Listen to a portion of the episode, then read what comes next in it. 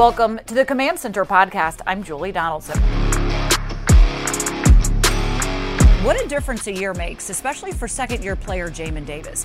After learning the ropes of the NFL his rookie season, he came out with a renewed purpose and led the team with tackles with 104. And before he headed out this offseason, well, he stopped by the Players Club to talk with one of the best to ever put on the burgundy and gold linebacker London Fletcher and wideout Santana Moss. Check it out.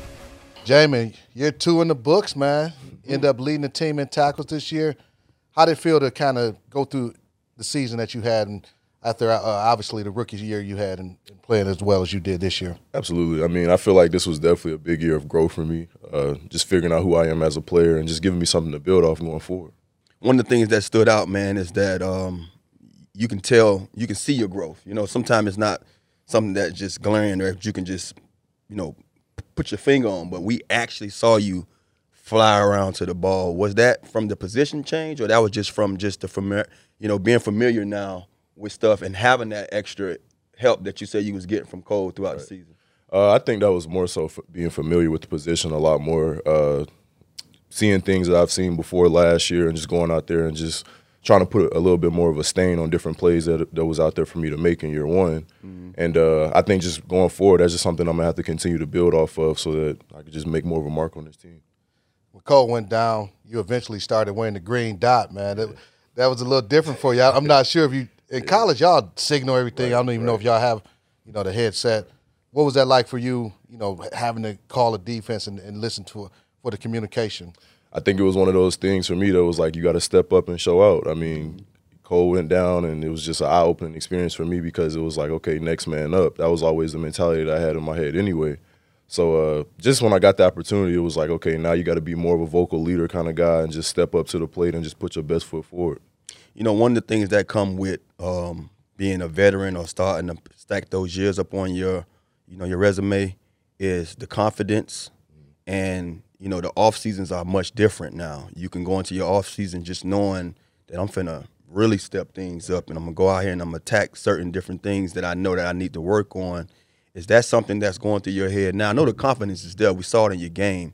But are you already mentally preparing for this off season, just knowing that, man, if I do X, Y, and Z, I'm definitely going to bring it a, on a different level, you know, this next time around. Is that something that you already been thinking about, or Absolutely. is that you'll probably let it happen whenever it happens? Absolutely. I mean, in my head right now, it's like it's time to put your best foot forward to show everybody that you're an all pro linebacker. Yeah. So now – you got to change little things up as far as like alignments and stuff like that to figure out little things that could take your game to the next level again next year. Mm-hmm. So it's like, where do you go from here? It's like you don't want to be average at the end of the day. So I'm, I'm one of those guys that's always going to do it as best as possible and just bring everything I got. Mm-hmm. When you look at this season uh, overall, and obviously, you know, three we felt like it was three different seasons. You know, the one to four star, then running off to seven and five, and then obviously the way the, the season ended. What will you remember most about this year? That we didn't quit. At the end of the day, no matter what, even if it started slow, we picked it back up, and it didn't end the way we wanted it to. But I mean, look at the testament of yesterday. Like, yeah. Look how it went down with Dallas. I mean, you ask me, I mean, we had our backs against the wall. We never folded. So, I mean, going forward, that's something to build off of. And I just know the guys around me got my back. And like Coach Rivera always say, all we got is all we need. So. Mm-hmm.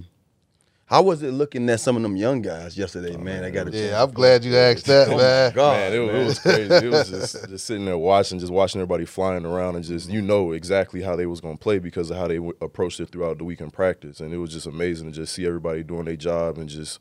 It wasn't really a surprise because it yeah. was one of those things that we always prepare the same exact way and just went out there and showed everybody that it ain't gonna be a cakewalk over us or anything yeah. like that. So they went out there and played their game, and the result spoke for themselves. That was good. One of the first things when I saw Tanner today, he was like, "Man, 47, Khaleke Hudson, oh, man. yeah. It, it, you know, you Absolutely. see him running around. He making a ton of plays.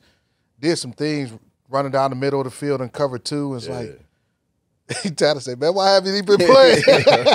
you know, well, is that something you've seen in Khaleke in practice yeah, all season long? For sure, Leak, Leak is a dog, man. Yeah. He he definitely earned his respect from in my eyes when I first met him. To be honest, like I've been knew Leak was a dog, so just seeing him go out there and take his take advantage of his opportunity is something that's really humbling. It's, it's knowing that I'm the same kind of guy as well. So mm-hmm. just being around a guy like Leak, I think going forward, he always gonna make his mark as well. Uh, do you guys um because I know I was always one of those guys. I went home, I went to Miami, and you know I felt like we had some of the best upbringing when it came to you know strength and conditioning right there on campus with our scrim coach uh, Andreu Swasey.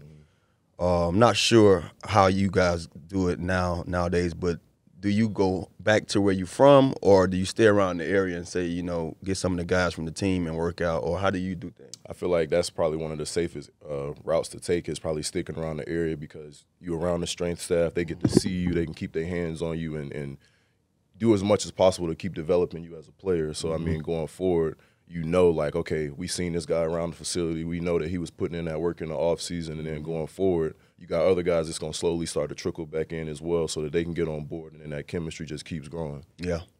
Oh, man, this is uh, if we if you have this type of jump next year, I, mm. I love the fact that you said all pro linebacker, no doubt, absolutely, not Pro Bowl, absolutely. all pro linebacker, and, and you know as I watch you in, on the field, the talent is there. Mm-hmm.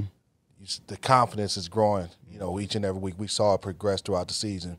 It's just the little things, like you said, the alignment and, and yeah. learning the little intricacies of playing that position, man. I can't wait to see year three from you. Mm. I can't wait either. It's gonna be a sure already. For all your news and analysis, be sure to tune in to Command Center weeknights at 5 and 10 p.m. on NBC Sports Washington. You can also stream on YouTube and commanders.com.